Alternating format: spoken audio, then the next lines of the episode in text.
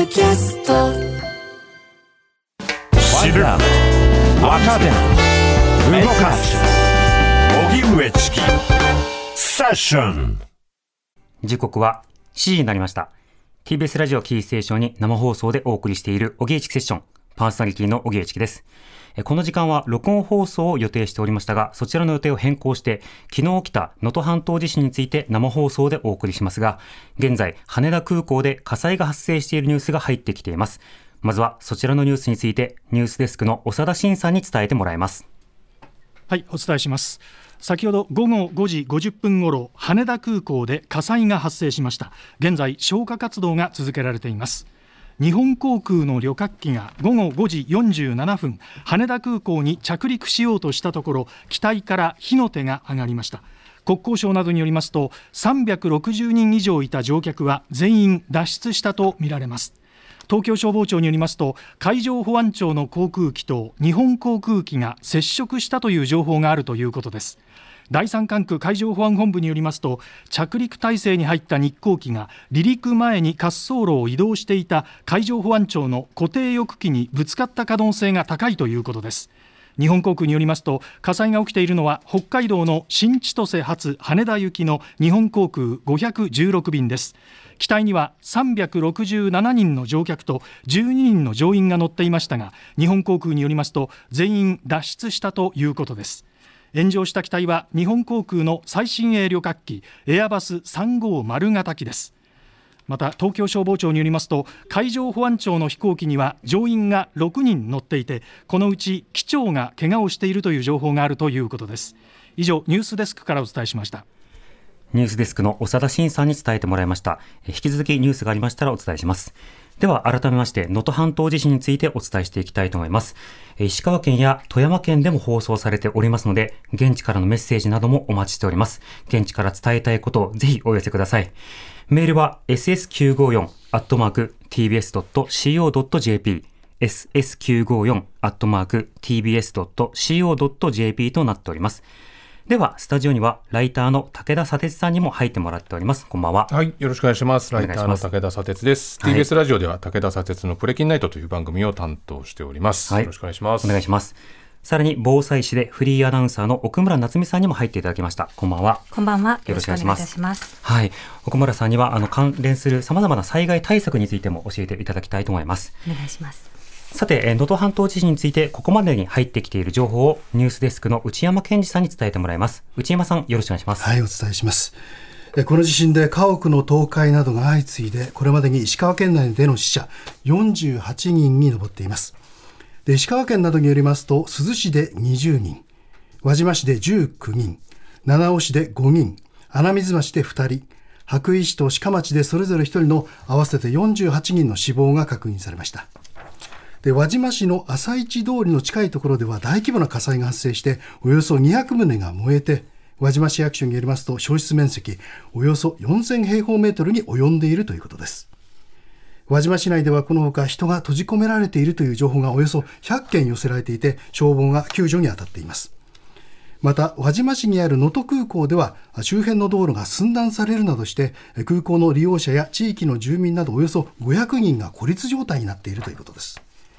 それからライフラインに大きな影響が出ています。まず停電の情報なんですが、北陸電力によりますと、石川県内では午後ごじ時点でおよそさんまんにせんきゅうひゃくこが停電しています。で、輪島市でおよそはっせんよんひゃくこ、珠洲市でおよそはっせんひゃくこ、能登町でおよそろくせんこ、穴水町でおよそごせんさんびゃくこ、七尾市でおよそよんせんひゃくこ停電しているということで、合わせますとおよそさんまんにせんきゅうひゃくこが停電しているということです。それから通信関係ですけども、 エヌティー ドコモとソフトバンクによりますと、石川県七尾市、それから珠洲市、輪島市などの一部の地域、新潟県の糸魚川市など一部の地域で携帯電話のサービスが使えない、または使いづらい状況が続いているということです。また ケーディーディーアイ と楽天モバイルでは、石川県の七尾市、珠洲市、輪島市などの一部の地域で利用できない、または利用しづらい状況が続いていると。地震による停電などが原因で、各社ともひゃくとおばんですとかひゃくじゅうきゅうばんなどの緊急通報にも影響が出ているということで、固定電話ですとか公衆電話、フリー Wi-Fi などの利用を呼びかけています。また各社災害用の伝言板も立ち上げているほか、 エヌティーティー 東日本と エヌティーティー 西日本は災害用伝言ダイヤルのサービスを運用しています。でこうした中 エヌティーティー ドコモでは石川、富山、福井、新潟県の営業中のドコモショップで通信キャリアを問わず無料で充電できるサービスを始めているということです。それからコンビニエンスストア各社の状況ですけども、ローソンでは午後よじ時点で石川、富山で合わせてじゅうよん店舗で休業、ファミリーマートは午後さん時時点で避難指示などの影響によって富山、石川、福井、新潟県の一部の店舗合わせてごじゅうろく店舗で臨時休業、セブン&アイホールディングスによりますとセブンイレブンは従業員の安全を確保するために石川、新潟、富山県などの海沿いを中心におよそひゃく店舗が一時休業ということです。それからガソリンですね。経済産業省によりますとガソリンなどを販売するサービスステーションについては給油や配送ができない店舗が新潟、富山、石川、福井県で合わせてろくじゅうご件に上っているということです。それから物流ですとヤマト運輸ですとか佐川急便、日本郵便はそれぞれ一部の地域で荷物の預かりや配達を停止しているという情報が入ってきています。それから能登半島のこの地震について石川県の災害対策本部委員会議という会議が開かれたんですが、この会議にリモートで参加した能登半島の被災した自治体の首長いずれも壊滅的と被害を訴えています。震源地珠洲市の泉谷市長は市内は壊滅状態、住宅全壊はせん棟ほどあるのではとした上で、水、食料、ミルク、おむつ、女性用の生理用品などあらゆるものが不足していると惨状を明らかにしています。さらに全域で断水、停電が長期間続くという見込みを示して、特に水、食料の供給の円滑化を石川県に要望しているということです。また穴水町の吉村町長も町内は壊滅的な被害で人命に関わる家屋の倒壊はきゅう件であるということを明らかにし、能登町の大森町長も壊滅的、一刻を争う状況で物資の供給をお願いしたいと地震発生からふつかめの夜を前に訴えていました。で政府の動きなんですが、林官房長官は現時点で救助要請がおよそひゃくにじゅう件あって、えー、午前じゅういち時現在の数字なんですけども、きゅうひゃくごじゅうごカ所の避難所にごまんななせんさんびゃくろくじゅう人が避難していることを明らかにしました。でこれに先立って開かれた非常災害対策本部で岸田総理は各省庁に対して被災自治体とも連携をして食料、毛布、燃料などの必要な物資の確保や電気、水道などのインフラの普及を含め先手を打って被災者を支援するように求めています。それから木原防衛庁、防衛大臣は陸上自衛隊の中部方面総監をトップとする統合任務部隊を編成する命令を出したと発表しています。陸海空の自衛隊はおよそせん人、艦艇がご隻、航空機じゅうよん機、艦載機に機を投入して情報収集や救助活動、それから物資の輸送などを行う予定も決めていて、待機している人員も含めていちまん人体制で救助活動に臨むことにしているということです。これまでに入っている情報をまとめてお伝えしました。はい、ニュースデスクの内山健二さんに伝えてもらいました。インフラなど幅広い、幅広い情報が必要となっています。引き続き伝えていきたいと思います。また被災地ではこの後雨の予報もされています。気象予報士の池田沙耶香さんに北陸地方の天気について伝えてもらいます。池田さん、よろしくお願いします。はい、今日は北陸地方日中晴れたところがほとんどなんですが、現在能登半島の沖合、石川県の輪島市や珠洲市のすぐ近くに雨雲が広がってきています。まもなく石川県内で雨が降り出すところがありそうです。え明日にかけて雨雲が北陸広がりまして、明日の昼頃まではまだ所々で雨という降り方なんですが、明日の午後は北陸ほぼ全域で雨となりそうです。特に明日の夜からあさっての朝にかけて暗い時間帯に雨足が強まる予想となっています。揺れの大きかった石川、新潟、富山、福井県の一部ではいつもより土砂災害などが起こりやすくなっているため、現在警報などの発表基準が引き下げられています。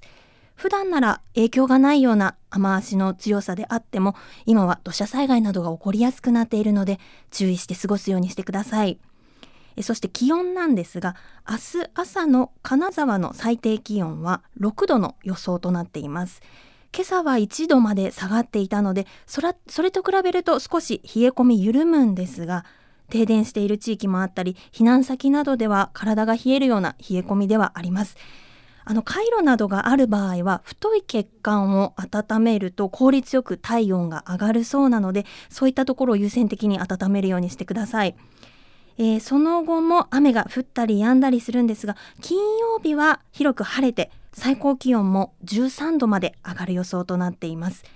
目先強い寒気は予想されていないんですが、日曜日からは冷え込みが強まりそうです。えー、雨の降るところしばらく多いんですが、日曜日以降は雪に変わってくるところもありそうです。体を冷やさないように特にお気をつけください。お天気は以上です。はい、気象予報士の池田沙耶香さんに伝えてもらいました。ありがとうございました。なかなか濡れて、なおかつ服も少ないというような状況の方もいらっしゃるかもしれませんが、池田さん、そうした場合の注意や工夫などはいかがでしょうか。そうですね、あの室内とかでも低体温症になりやすいというニュース最近あったんですけれど、はい、特にあの暖も取れないような状況なので、まあ濡れたところは必ずできるだけ拭くようにしてもらいたいというのと、あとは体を少し動かすっていうのも大事だと思います。あのエコノミークラス症候群とかもありますので、はい、少し体を動かしてあできるだけ暖かくしてもらうというのが、まあ、体を冷やさない方がいいと思いますね。うん、そうですね、はい。奥村さんからこの寒さ対策などいかがでしょうか。そうですね、これからいっしゅうかん以内は震度ななクラスの大地震の恐れがあるというふうに気象庁からも発表がありました。つまりですね、夜雨が降っている中、えー、避難をしなくてはいけないという状況も考えられます。なので、えー、津波の浸水エリアにあるお家の方はですね、雨対策ですね、持ち出し袋、雨対策、それから、えー、レインウェアなどを着て雨に濡れないようにする。先ほどあったように低体温症、濡れるとリスク高まりますので、とにかくそういった対策をしておいてください。はい、池田さんもありがとうございました。ありがとうございます。気象予報士の池田沙耶香さんでした。さて、あの現地からのですね、あの様々な情報も入ってきているんですが、今あのいろんな各地域から現地に対して支援の活動として向かっている方々も多くいらっしゃいます。今なかなか物資がないとか、今困りごとがあるという方もですね、必ず支援は入っていきますので、それまで何とかお待ちいただければと思います。この後も現地からの状況などを伝えていきたいと思います。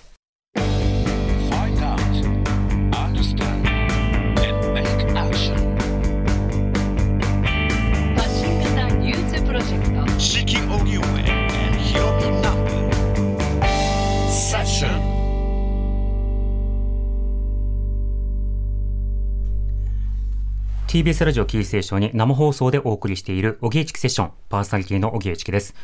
今日は予定を変更して能登半島地震について生放送でお伝えしています。さらにスタジオにはライターの武田砂鉄さん、防災士でフリーアナウンサーの奥村奈津美さんにも入っていただいております。お二人ともよろしくお願いします。よろしくお願いいたします。はい、それでは早速現地からの情報を伝えていただきたいと思います。被害が広がっている石川県輪島市で取材に当たっている エムアールオー 北陸放送の牛田和樹アナウンサーとつながっております。事前にお伝えしておくと、現地は電波の状況が不安定のため会話が途切れる可能性もあります。ご了承ください。それでは伺いたいと思います。牛田さん、こんばんは。こんばんは。輪島市の能登里山空港から話していますが、聞こえていますか。はい、聞こえています。はい、えー、里山空港の周辺なんですが、この辺り今のところ雨は降っていません。はい、えー、空港内で少し電気が通っているので、避難所として住民を受け入れている状態です。うん、えー、私今ターミナルの前にいるんですけど、駐車場がおよそきゅうひゃくだい止められるスペースがありまして、はい、えー、半分以上が埋まっていますね。うん、で先ほど中を入っていきますと、到着ゲートが開放されていまして、えー、シートを敷いて座り込む人、毛布をかけて暖を取る人、ひゃくにん近くが集まっていました。うーん、これの少し電気が使えるということですけれど、今インフラの状況などはどうなんでしょうか。はい、えー、基本的に、ま、広い範囲で電気は通っていないと思われます。はい、私たちが金沢から輪島に向かっている途中も信号機は作動していないところが多かったですし、うん、えー、完全に交通のインフラは止まっていますね。うん、そして空港内であの少し電気が通っているところがあると先ほど話しましたけど、はい、ホットドリンクが買える自動販売機がいちだいだけありまして、うん、えー、そこに十数人ですかね、列をついているのも見られました。うん、なるほど。あの暖を取ること、寒さ対策というのはどうでしょうか。はい、えー、この空港周辺見ますと、住民の皆さんは車から毛布を抱えて入り込んでいく、そんな姿も見られましたし、うん、なるべくいちまいでも多く上着を着て、ほと北海道なども、えー、カイロも常備して入っていく、そんなこと、ところも見られました。うん、ここちらの空港に来られている方、避難されている方というのはどういった事情などで来られているんでしょうか。はい、えー、基本的に住んでいるところで、えー、水道、まずは水が出ない、そして電気もつかない、家のインフラが完全に止まってしまったという方が話を聞いていてほとんどでした。うん、それからあのー、輪島市、まあ、能登地区全体ですね、高齢の方も多く住んでいる地域なので、はい、家族親戚で集まってなるべく安心できるところに避難しようということでこの空港内に来ているようです。うん、なるほど。空港周辺など、これまであの周囲で目撃した被害の状況などはどうでしたか。はい、えー、私たち今朝ろくじはんごろに石川県の金沢市から出発してこの輪島市に向かったんですね。はい、本当はあの大規模な火災が発生した輪島市の中心部、朝市の近くに行きたかったんですけど、えー、道路が寸断されている箇所がほとんどでして、うん、向かってみては折り返すという状況が続いていました。はい、そして道路にひび割れ、あと隆起しているところがもう数えきれないくらいありまして、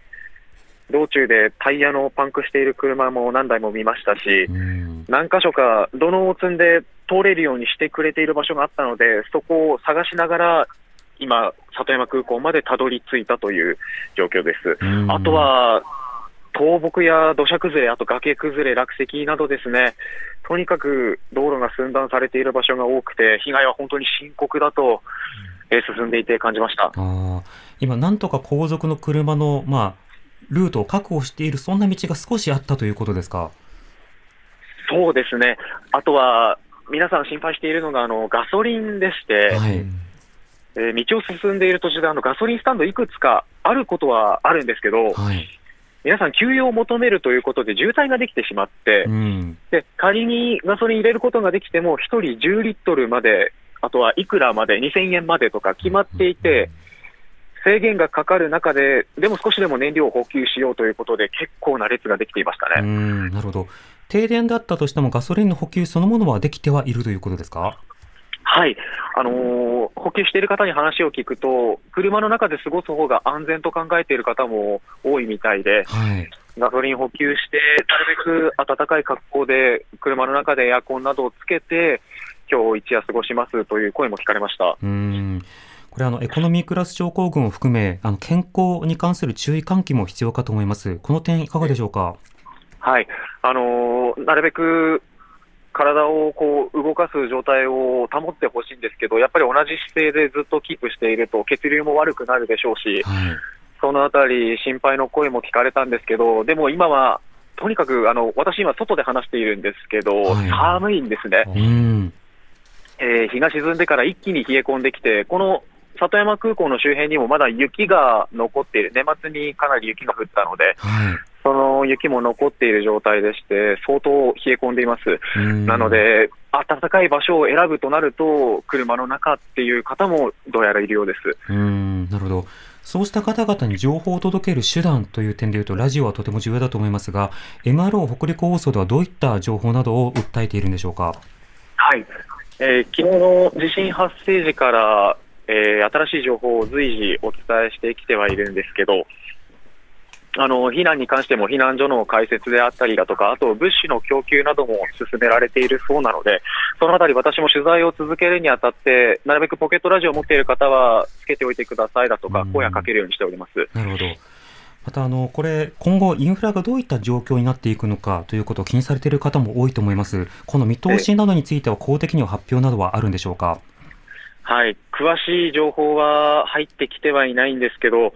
あのコンビニや薬局も軒並みこの能登地区では閉店になっていますし、うん、まずはもう水が出ないということで、私も先ほど空港内のトイレを使ったんですね。はい、えー、流れない、あとはあの手を洗おうと思ってもやっぱり水が出ないのかと嘆く声が聞かれましたし、うん、あの小さい方ができても大きい方ができないって言ってかなり困った表情を浮かべている方も多かったです。なのであの新しい情報が入り次第こうラジオで情報を得ていただきたいところではあるんですけど、はい、インターネットも使えないということもあって、うん、なかなか皆さん情報も得られないというのが現実かもしれません。なるほど。今あの携帯各社あの電波のまあ確保復旧などについて尽力しているという情報はあるんですが、あの地域によってもそれはまばらということになるんでしょうか。そうですね、あのもともと能登地区というのは山も多い地域なので、はい、里山里海に恵まれた地域ではあるんですけど、こう災害時じゃなくても電波がつながりづらい場所っていうのも今まで取材を通して感じていたんですね、うん、でなおさらのこの地震の影響というのもあって、電波の取り合いであったりだとか、ちょっと情報が得づらい状況に置かれている印象を受けます。うん、なるほど。奥村さんからもいかがでしょうか。吉田さん、こんばんは。こんばんは。あの現地でその、えー自動販売機はあの稼働しているところがあるということでしたけれども、飲料水などは配られているんでしょうか。はい、えー、ここまであの避難所いくつか取材をしてきたんですけど、あの実際に供給されている瞬間に立ち会うことはできませんでした。うん、ただあの別の取材陣の情報によりますと、えー、輪島市中心部の避難所でもヘリコプターで、あのー、物資が運ばれてきたりなど、うん、そういった話も少し聞いたので、はい、特別詳しいことは分かりかねるんですけど、あのー、足りていない現実というのは変わらないと思いますけど、少しずつ手に届いていたらいいなと思っております。うん、佐哲さん、いかがでしょうか。牛田さん、武田と申します。よろしくお願いします。お願いします。あの空港内でもあの取材をされたかと思うんですが、その空港内で待機している方たちにこうどういったお話を伺っておりますか、今のところ。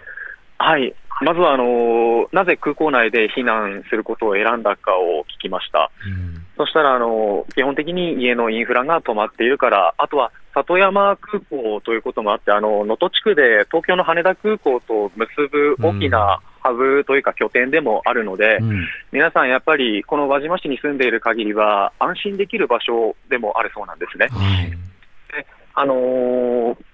もちろんあの飛行機は飛んでいないですし、滑走路にもかなり大きな影響は出ているんですけど、このターミナル内に入ってあの地元の方々と集まるというだけで、うん、少しでもこう心が落ち着くことができたらと、そんな声も聞かれました。あとまあこの時期なんで、その観光客の方であるとか、あるいは海外から、ね、来られている方もいらっしゃると思うんですが、そういった方たちの状況というのは何かあのご覧になってますでしょうか。はい、あの今のところ取材をしているにあたって、外国人観光客には私自身はまだ会っていません。はい、おそらくあの能登地区には何人もいらっしゃると思うんですけど、で今回かなり多く聞かれたのがあの帰省してきた方々ですね。うん、あの正月ということもあってお仕事お休みで帰省してきて、やっぱりあの土地勘が自分が住んでいた頃と変わっていたであったりだとか、この数年でちょっと環境が変わっていたということもあって避難に少し迷ったなんて声も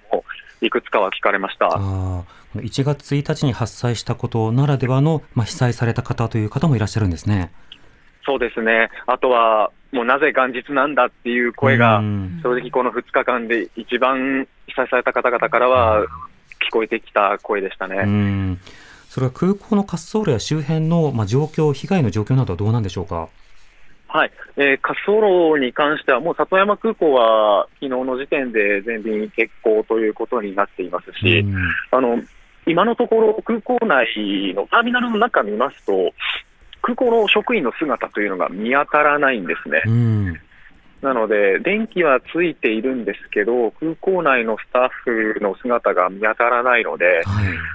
空港で飛行機がどうなっているのか、滑走路にどんな影響が出ているのかというのは直接聞くことはできませんでした。うん、あの情報が不足しているとあの困りになることもあるかと思いますが、逆にその質問されたりとか聞かれたりというような体験もありましたか。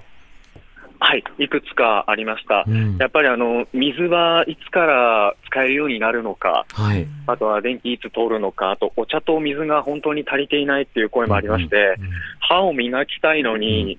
うん、水がない、あとはあのペットボトルいっぽんぶんの水しかないので、これを歯を磨くのに使ってしまったら自分が飲む分がなくなってしまう。うん、もうとにかく話を聞いている限り全てが足りていないという印象を受けています。うん、なるほど。このあたりあの今後の見通しなどについての情報が得られるだけでも随分助かるということでしょうか。はい、そうですね。なのであの弊社の報道部とも連携を取って、なるべく新しい情報が入り次第あの私も現地で被災された方々に伝えられると思いますので、うん、このまま進めていこうと今考えております。はい、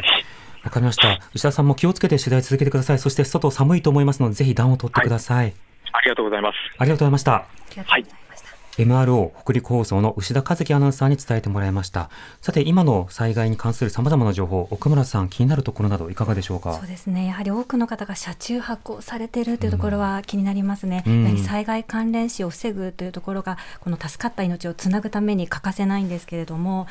やはりこう車中泊というと狭い場所にずっと同じ体勢でいる、さらに水分補給もなかなか難しいで、トイレも使えないってなると、うん、いろんな条件が重なってしまってなりやすい状況なんですね、はい、なのでもうできる限りですけれども体を動かすとか、まあ、その水分補給を積極的にする、それからあの足を少し上げていただくだけでもあの血流の流れ変わりますので、うん、できればこのシートをフラットにしていただきたいんですけれども、難しかったらこう少し足を上げて、はい、少しでもこう足に血流がとどまらないようにしていただければなと思います。うん、また少し動かすであるとかマッサージをするであるとか、うん、そうしたことも必要になるわけですか。そうですね、足首をこう伸ばしたり曲げたりする、それからですねふくらはぎを手でマッサージするというのも効果的と言われてます。うん、あとその喫煙ですね、はい、あのタバコを控えていただくというのも効果がありますので、うん、なかなか難しいかもしれないですけれども、あのなるべく健康管理大事にしていただければなと思います、うんはい、社内で複数人いるときにはやっぱり定期的にこう体を動かそうよっていうふうにまあ声を掛け合うっていうようなことが大事になってくるんですね。そうですね。あと駐車場にそのきゅうひゃくだいの半分ということはよんひゃくごじゅうだい以上あるということなので、うん、できればこう周辺の車とかにも声を掛け合って、うん、こう車の中で体調悪くなっている方がいらっしゃらないかどうかなどを見回りもしていただけたらなと思います。そうですね、あの私は先ほどまであの北陸新幹線であの東京まで来ていたんですけれども、あの、まあ、実際ににじゅうろくじかんかけて、うんあのまあ、やってきたということで、その間何度か停電になって、でそれだけ長くいると、まあ、確かに足がむくむんですね、うん、ただそうした時にラジオをきっかけにであるとか、あるいは友人などからの ライン とかメッセージなどで足動かしてねとか、うん、マッサージしてねっていうふうに言われると、あそうだねって思い出させられるような、そうしたこともあるので、はい、声掛けは本当に大事だなと思ってます、ね、こういう状況やっぱりこう頭の中が真っ白になって何やったらいいかわからない、うん、またなんか考えがねなかなかこう進まなかったりすると思うので、うん、本当に声を掛け合うというのが大事ですね、うん、そうですね。また引き続き情報を伝えていきたいというふうに思っております。 ティービーエス Radio 荻上チキセッション ティービーエス Radio きゅうまるご きゅうごよん。それではここで羽田空港の航空機炎上について取り上げます。まずはニュースデスクの長田さん、お願いします。お伝えします。今日午後、羽田空港で北海道の新千歳発羽田行きの日本航空ごひゃくじゅうろくびんが海上保安庁の航空機と衝突して炎上しました。この便には乗客さんびゃくろくじゅうななにん、乗員じゅうににんの合わせてさんびゃくななじゅうきゅうにんが乗っていましたが、日本航空は全員脱出したとしています。また東京消防庁によりますと、海上保安庁の航空機には乗員がろくにん乗っていて、このうち機長が怪我をしているという情報があるということです。また他のごにんは機内で一時逃げ遅れ、その後発見されたということですが、詳しい容体は分かっていません。海上保安庁によりますと、接触した海上保安庁の航空機は能登半島地震の対応のため新潟航空基地へ物資を送る途中だったということです。以上、ニュースデスクからお伝えしました。ニュースデスクの長田さんでした。ありがとうございました。続いて羽田空港の現地で取材をするセッションのディレクター、加藤直さんに伝えてもらいます。加藤さん、こんばんは。こんばんは。お願いします。お願いします。さて加藤さん、今どちらにいらっしゃるんでしょうか。はい、えー、私は今羽田空港だいにターミナルの屋上にあります展望デッキにいます、うんえー、車でここに着いたのがさんじゅっぷんほど前なんですけれども、はいえー、羽田空港の近くには環八道路という環状はち号線というすごく大きな、えー、幹線道路が走っています。でそこから北から南に、えー、羽田空港に向かって走っていたんですけれども、うんえー、羽田空港の にさんキロ先からですね、あの燃えている炎を確認することができました。肉眼で見ることができました。でそれでえーまあ、ターミナルの様子も近づくまでわからなかったんですけれども、はい、ターミナルに入りますとですね、あのやはりあのこの時期のお正月休みということもありまして、えー、旅行、旅行客でかなり混雑はしています。でただ展望デッキに上がってで見たところ、あのお客さんの様子はですね、あの、まあ、比較的落ち着きながらその燃えている機体を見ているという感じなんですが、はいえー、ちょっと今ここさんじゅっぷん見た様子をお伝えしますと、えー、私が着いた時にはもうあの炎を上げて燃え盛っていたんですけれども、はい、えー、確認できただけでさんかいほどですね、大きな爆発音がしました、うん。まあ、それは私の体感としてはあの打ち上げ花火のドンという音に近いものだったので、はい、まあ、もしかしたら何かが床に、えー、地面に落ちた音かもしれません。爆発かどうかはちょっとあのわからないんですけれども、大きな破裂音が、はいはい、大きすごく大きな破裂音がさんかいしました。でそれがですね、まあ、ちょうどじゅっぷんおきぐらいにその音がしまして、でそのあの爆発音とともにだんだん炎も、えー、少なくなっていって、今はですねあの炎よりも煙が非常に立ち上っていまして、えー、ちょうど展望デッキ、えー、皆さんですねあの帰れなくなった乗客とかがたくさんいらっしゃるんですけれども、このデッキ側に今その煙が吹いてきまして、はい、焦げ臭い匂いが立ち込めています。うーん、なるほど。あの誘導であるとか案内などは行われているんでしょうか。はい、あの空港内でのアナウンスはされているんですけれども、はい、とはいってももうあの掲示板で、えー、全ての便キャンセルというふうに案内しているので、うん、その、あの回数何度も何度もっていう感じではなかったですね。でまたあの今航空機利用される方も、先ほど利用客の方にもお話を聞いたんですけれども、はい、もう航空会社からメールでキャンセルの連絡が来たそうです。うん、それをもって、えー、キャンセルなので明日以降の便に振り返るという案内が来るお客さんがいたりですとか、 あ, あとはまあ新幹線で、えー、各自でお帰りくださいというような窓口で案内されたという方もいましたり、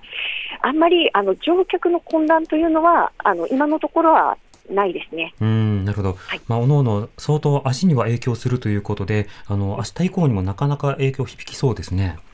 そのようなんです。一応地上係員の説明を聞いたというあの利用客の方に聞きましたところ、はい、明日以降の便の再開のめどが立たない、お約束ができないということでして、うん、ちょっと帰りのその便はもし動けばその振り替え便は手配することはできますけれども、はい、もしお急ぎでしたらご自分で陸路で手配された方がいいですよという案内をされたということなんですね。なるほど。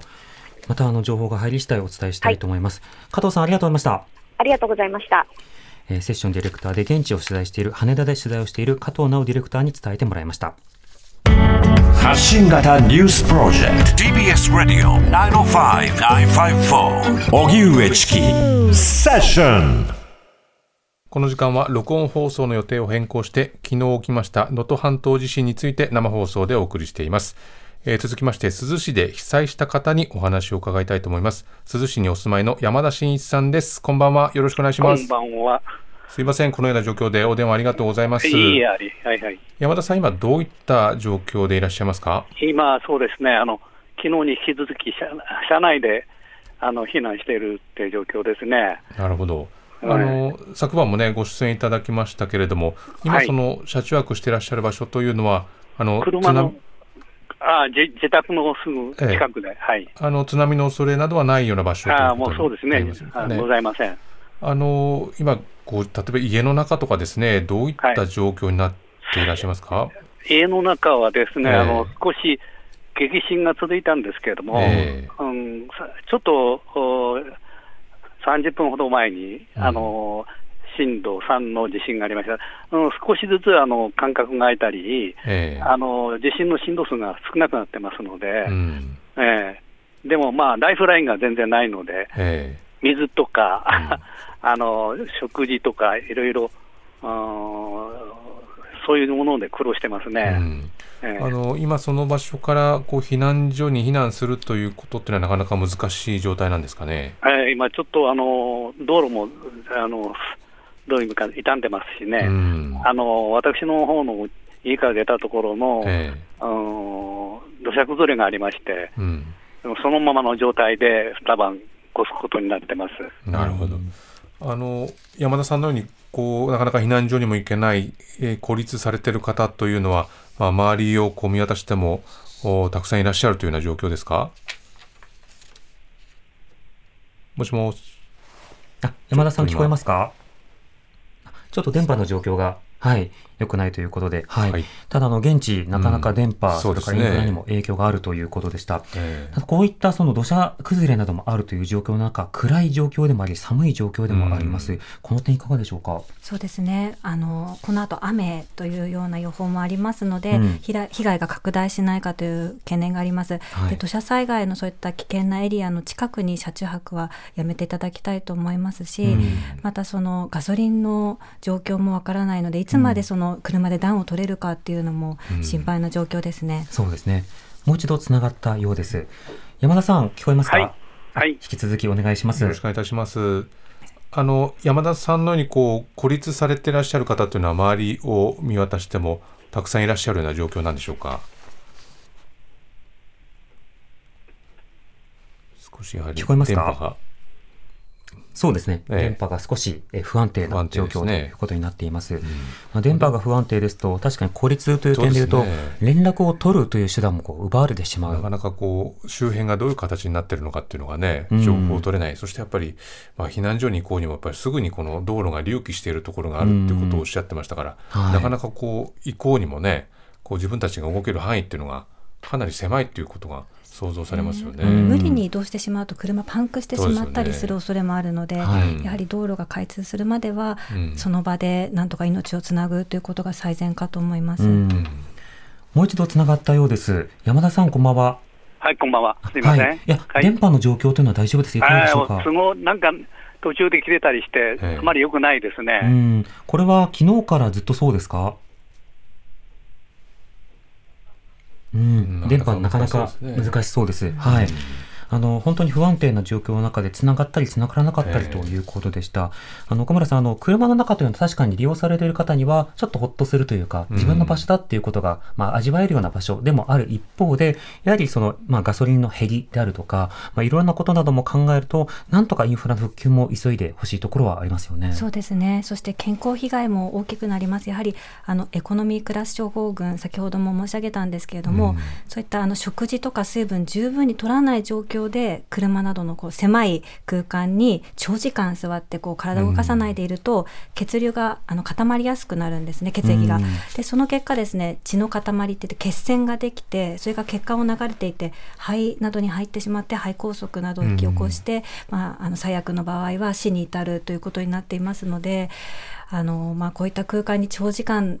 とどまるというのはかなり危険な行動なんですけれども、うん、ただどこかね避難する場所もないということなので、まあ、少しでも体を動かしていただくとか、うん、水分補給していただくということをお願いしたいです。うんまた直ちに雪ということではなさそうなんですが雪の状況などになった場合ですと車中泊の場合この一酸化炭素中毒など、うんまあ、いろんなリスクというのもある点この点を繰り返しアナウンスしたいですね。そうですねやはりあの換気を心がけていただきたいです。であの石油ストーブ使ってあの暖を取っている方も多くいらっしゃると思うんですけれどもその場合も必ず換気をする。それからあの発電機は室内で使ってしまうと一酸化炭素中毒になるので、うん、停電しててね発電機使われる方もいらっしゃると思うんですけれども室内では使わないというのを覚えておいていただければと思います。はい、そのまあ新聞紙を、ね、まとうことである程度暖が取れるとかっていうのはありますけれども、はい、何かこう近くにあるもので暖を取る方法っていうのは他にどういった可能性っていうのは考えられますかね。あの車中泊の場合はこうやっぱり車って鉄の塊な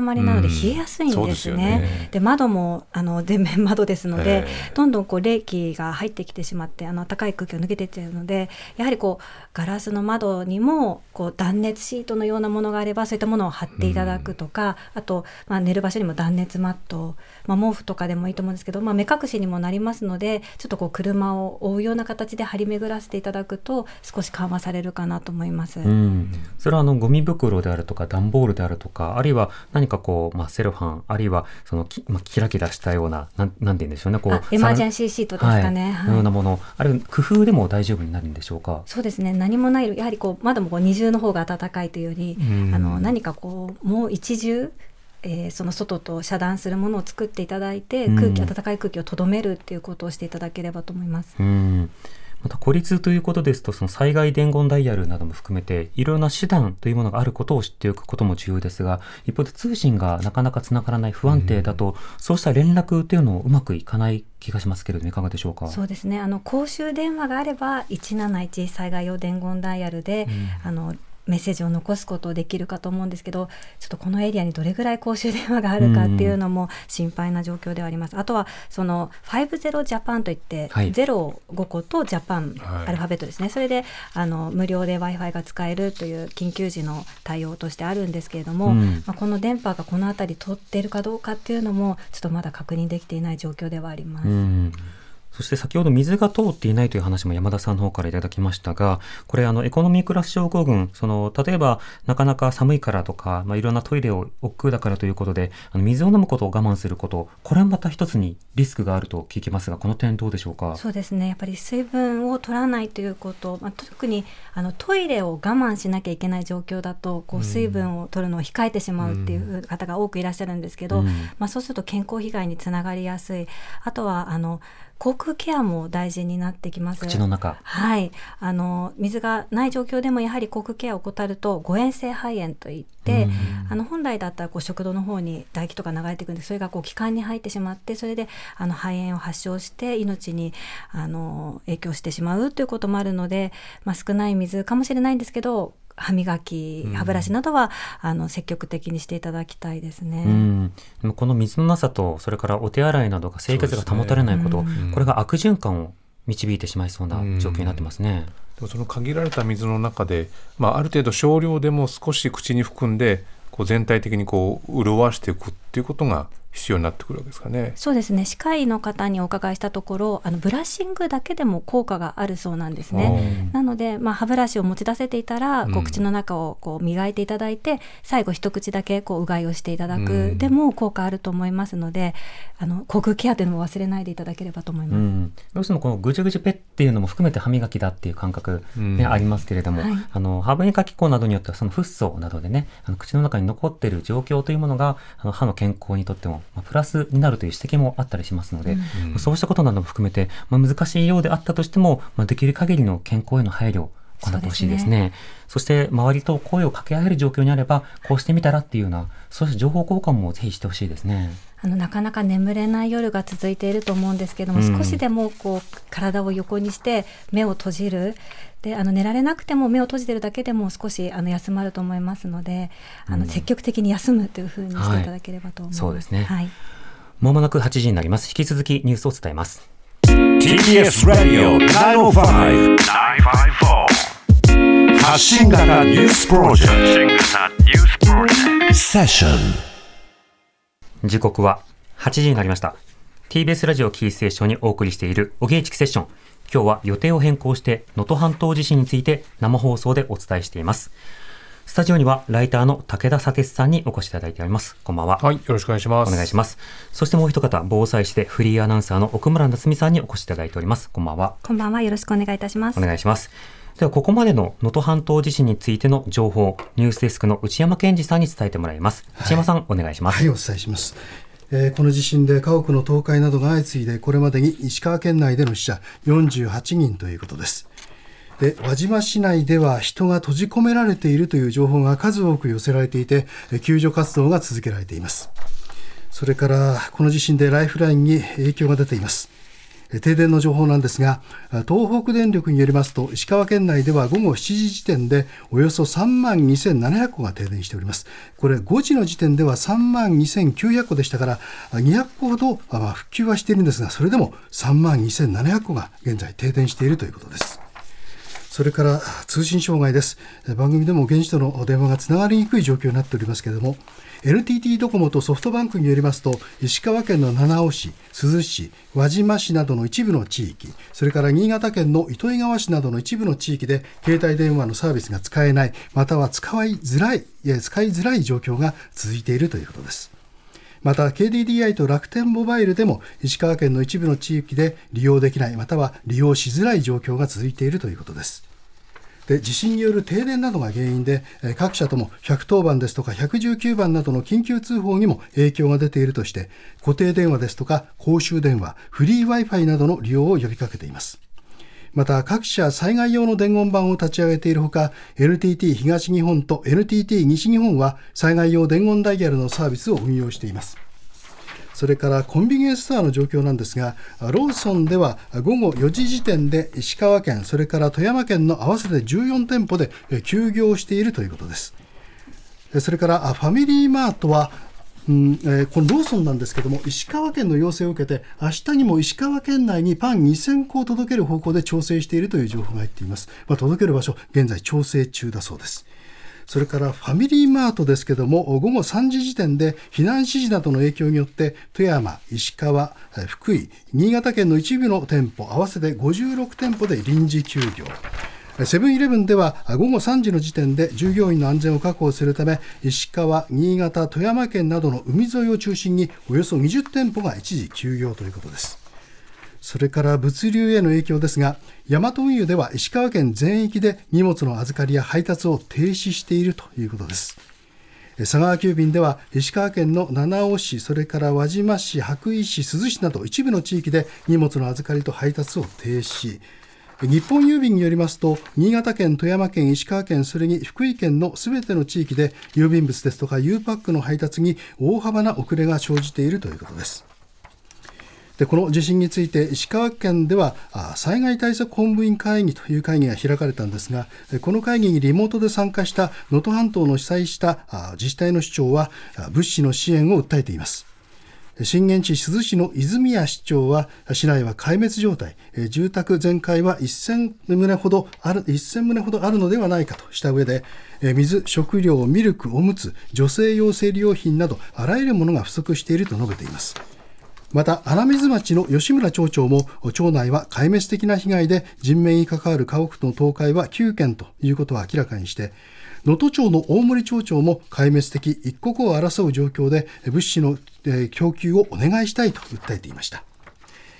それから今回の地震では石川県以外でも被害が出ています。新潟県長岡市では震度ろく弱を観測し、新潟県によりますと県内で合わせて少なくともじゅうきゅうにんが怪我をしました。また少なくともごじゅうよんとうの建物被害が確認されています。さらに地震によって水道管の破裂などが相次いで、佐渡市ですとか新潟県西区、妙高市で断水、新潟市中央区ですとか江南区、上越市や長岡市などでも水道水が濁るといった被害が出ているということです。それから震度ご強を観測した富山県の氷見市でも断水が続くなどの大きな被害が出ています。富山県によりますと、氷見市ではおよそいちまんきゅうせんこで断水しているということです。富山県ではこのほか小矢部市の国道でおよそひゃくメートルにわたって道路が崩落しました。富山県によりますと、県内でさんじゅうななにんの怪我人が確認されています。富山市のパチンコ店では崩落した天井の下敷きになって大怪我をした人もいたということです。この時間に入ってきている被害の情報をまとめてお伝えしました。はい、ニュースデスクの内山健二さんでした。ありがとうございました。今あの水の情報もありましたが、奥村さん、水の使い分け、汚れた水などは飲料などには使えないけれども別の用途に使いつつ、それで余った水は飲料に回すなど、工夫や声かけも必要になりそうですね。そうですね、断水時の注意点としては、あのその水道の線をですね、あの断水している間にこう止めておいていただきたいんですね。復旧した時に溢れ出てしまったりとかする恐れがありますので、うんうんはい、あの水道の線を閉めるというのをお願いしたいです、うん、それからあの給水所に水を取りに行くときに、あの手で持って運ぼうとされる方もいらっしゃると思うんですけども、はい、あの体への負担大きくなりますので、何かこうリュックサックなどこう背負えるものがあったら、そういったものの中に入れて水を運ぶと、うん、もう少し楽に運べるかなと思います、うん、やっぱりタンクであるとかペットボトルであるとか、そうしたものをカバンに収納できるとね、担ぐということですね、うん、はい。さてニュースデスクの内山健二さんに伝えてもらいました。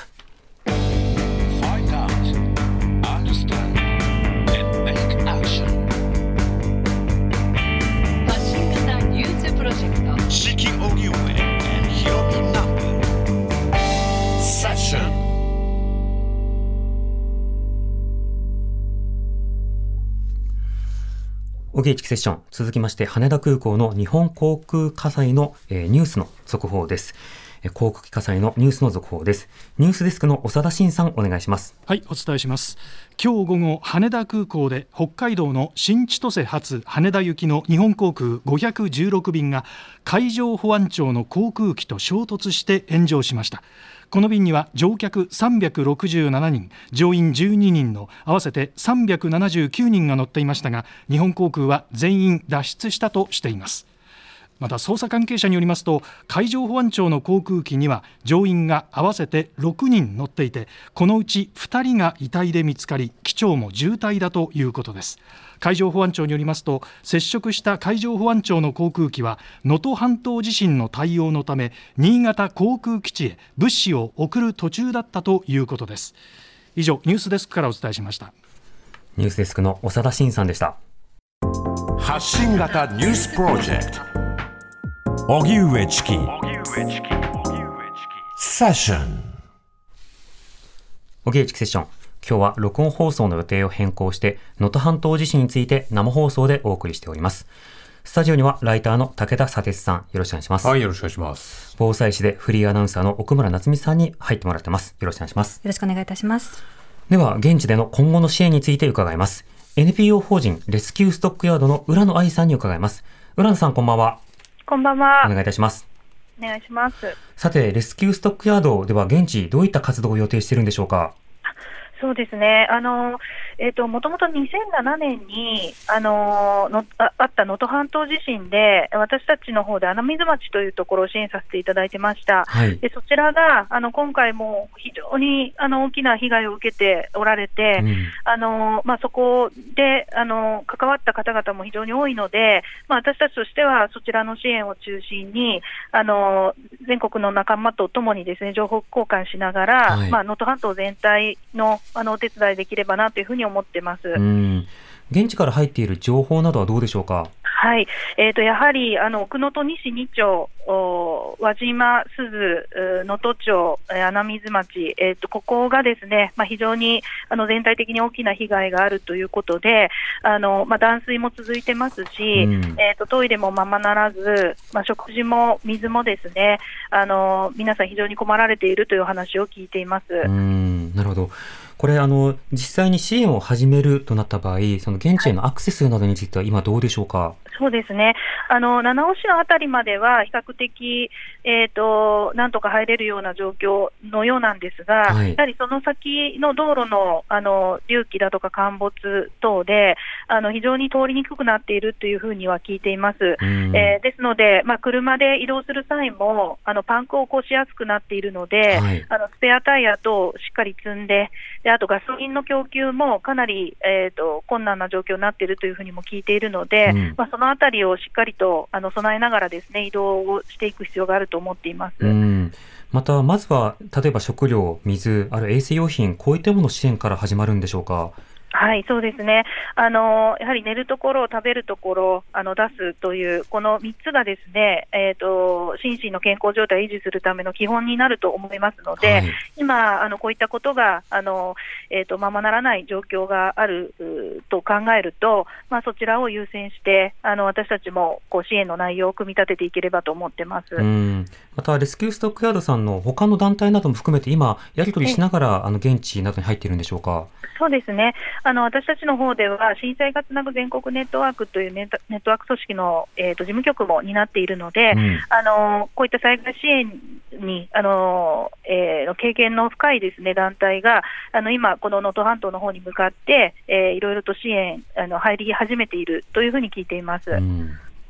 あの武田と申します。よろしくお願いします。はい、お願いします。今あの現地でですね、支援を待つ人たちに何か伝えておきたいことっていうのはございますか。えー、本当にあの寒い中ですね、停電もしていて、あのこれからの先の生活に大きな不安を抱えていらっしゃると思います。うん、あのただ、えーと、少しずつですね、あの私たちみたいな団体も含めて、えー、なんとか現地に入れるように今動きつつあるので、うん、あのぜひ身近な方々と声を掛け合って、あの今をなんとかあの踏ん張っていただいて、えーと、この後はですね、あの全国からの大きなあの応援えー、をあの受け止めていただきたいなというふうに思ってます。うんうん、あの今その現地での支援というのを考えている人たちもいらっしゃると思うんですが、はい、現時点で浦野さんから、まあ、そういった人たちに伝えられることというのは何かございますでしょうか。そうですね、本当にあの、まあ、交通事情の問題が非常に大きくって、うん、でなおかつライフラインがあの寸断された中で、えーと、皆さん被災者の皆さんも生活されているもんですから、やはりこういった被災現場に慣れていない方がですね、無理をして、えー、現地に入ってしまうとですね、えー、その方の、あの事故につながったり、まあ、被災しの方々に結果的に迷惑をかけてしまうこともあるかもしれないです、はい、えー、ですので、えー、この今の時期はあのできるだけ、まあ、自己完結であのしっかりと装備もあの備えてですね、えー、動ける方々にはあの積極的に入っていただけるといいと思うんですけれど、うん、まあ、かなり被害状況から見ても熊本地震を上回るほど の, あの被害であるというふうに私たちも感じておりますので、はい、え長期戦になると考えてます。ですので、まあ、息長くですね、特に地元に近い皆さんはですね、あのこれから、まあ、数ヶ月数 年, 数年にわたるあの生活再建に向けてあのぜひ、えー、お手伝いしていただけるよう考えていただけたらというふうに思います。うん、まずは現地で活動している、あるいはしようとしている エヌジーオー などを支援するということ、これもあの、はい、とても重要だと思いますし、またそうした エヌジーオー が今現地への入り方、これを横で共有しながら、はい、まあ、あのその目的に向かったその生き方であるとか、それから役割分担など、えー、こうしたこともしているので、こういったところはしっかりと、ね、はい、力強く伝えたいですよね。あ、そうですね、もう今実はこの直前もですね、はい、あの仲間たちで今情報共有してたところだったので、うん、あのやはり、まあ、私たちもこの能登半島全体を、えーと、応援していけるように支援者も一丸となってですね、あの協力し合っていこうというのを先ほど確認したところです。うん、今あの先遣隊となられるような方々からもね、現地の写真であるとか、はい、ここにひびがあるよとか、そうした共有というのも始まっていますよね。うん、そうですね、はい、あのえーと、かなりタイムリーな情報が集まってきていますので、うん、まあ、それを頼りに私たちの方もあの、えーと、適切な判断のもとに動ける状況にあるのかなというふうに思います。はい、なので現地でこのラジオを聞きの中でなかなか情報が入ってこないとご不安の方もいらっしゃると思いますが、うん、あの支援の物資や支援の人手がやってきたときには、まあ、共にいろいろな情報もやってくるので、ぜひともあのそうしたところでつながってほしいですね。はい、はい、と思います。浦野さん、ありがとうございました。はい、ありがとうございました。 エヌピーオー 法人レスキューストックヤードの浦野愛さんに伝えてもらいました。それでは、えー、続いてですね、えー、現地からリポートしていただきたいと思います。 ティービーエス スパークルの、えー、宮口記者に伝えてもらいます。宮口さん、こんばんは。はい、お願いします。宮口です。はい、宮口さん、今どちらにいらっしゃるんでしょうか。今、えー、と珠洲市の、えー、と上戸町という放流町のちょっと放流町から北に行ったところですね。はい、はい、周辺の様子などは今どうでしょうか。もう今あの携帯の電波が届くところに来てるんで、人はあんまり誰もいないような静かなところで、車の通りもあんまりないですね。うん、やはり電波は探さなくてはいけないという状況なんですか。避難所の周りだと全然あの携帯が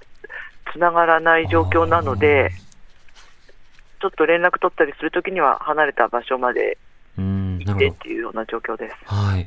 なおあの宮口さんがあのいらっしゃる近くの避難所というのはどちらにあるんでしょうか。えー、と放流町という珠洲市の一番南の町なんですけども、放流町の放流小中学校というところが避難所になっているので、そこに、えー、と身を寄せている形です。うん、避難所の様子などはいかがでしょうか。結構やっぱりあの年老いた方たちとか、あと小さなお子さんとかもいらっしゃって、はい、とにかくまあ一つの部屋にみんながもう身を寄せ合っているというような状況で、で隅っこの方にはあの救急車であの病院に運ばれていくのを待つ、こう負傷した顔からちょっとあの血を流されている方とかもあのいらっしゃって、あのいろんな方がこう、こういるような状況ですね。うん、なるほど。あの宮口さん、今あのちょうど帰省されていた、あの地元に戻られていたタイミングだったと思うんですけれども、はい、あのどういったタイミングで の, あの揺れ、そしてどういった規模の被害だったんでしょうか。あのちょうど本当にあの母親とふたりでこたつに入って、あの東京土産でも食べようかっていうような団らんしてた時に急に来まして、うん、はい、で最初の震度ごくらいのものに関しては、去年のごがつの能登地震の時も私たまたま帰省していて、その時とあんまり変わらないねくらいの感じだったので、うん、そんな話をしてた途端にあれっていう、もういっかい震度ななの大きいのが来たので、はい、これはやばいという、ですごい時間が長かったので、うん、止まらないんじゃないかっていうようなちょっと怖さを感じました。はい、あの私もその時があの金沢にいたんですけれども、はい、本当に横揺れが長時間続きましたよね。長いと思いました、はい、うん、あのそうした先の、その避難した先、この避難所の情報というのはすぐ周りでは共有されていらっしゃったんでしょうか。えっと、昔小学校のあったところが高台に小学校があったので、うん、津波警報とか出たときはやっぱりその小学校に逃げるっていうのはみんな地元の人たちは分かってたので、はい、すぐに外に出た方たちは小学校の高台に向かって、みんなでもう小学校行こう小学校行こうって周りの方たちと声かけ合って、うんうん、はい、向かいました。あ、率先して声かけながら避難されたんです ね, ですね、はい、うん、なるほど。これ周囲のインフラの状況、避難所のインフラの状況なども含めてどうでしょうか。今、えー、と避難所がその小学校の高台からあの小中学校っていうその合併した大きいコンクリートのもののところにいるんですけども、はい、基本的に食料だとか飲料水みたいなものは全然なくって、皆さんあの各自家から持ち寄ったものをこう隣近所さんと分け合ってっていうような形ですね。うーん、なるほど。小原さんいかがでしょうか。はい、あのトイレの様子はどういった状況になってますでしょうか。トイレはですね、昨日のその高台の避難したところではあの尿を固める凝固剤のようなものを一人一個ずつっていうような形でこう配布されていたんですが、はい、今の、えっと、移転したとその屋内の方の避難所ですと、もうそのまんまあのどうぞそこでやってくださいみたいな、その代わり、うん、トイレットペーパー流さないでくださいねみたいな感じなので、ちょっとお子さんたちはトイレ入りたくないっていうような方たちとか、はい、我慢されてる方もいらっしゃるんじゃないかなと思います。あ、もうトイレ流せないような状況が続いている。流せないですね。水も電気も全く来てないので、うんうん、トイレと匂いなども含めて気になる状況ですか。そうですね、もうちょっとあのトイレの近くに行かなくてもトイレの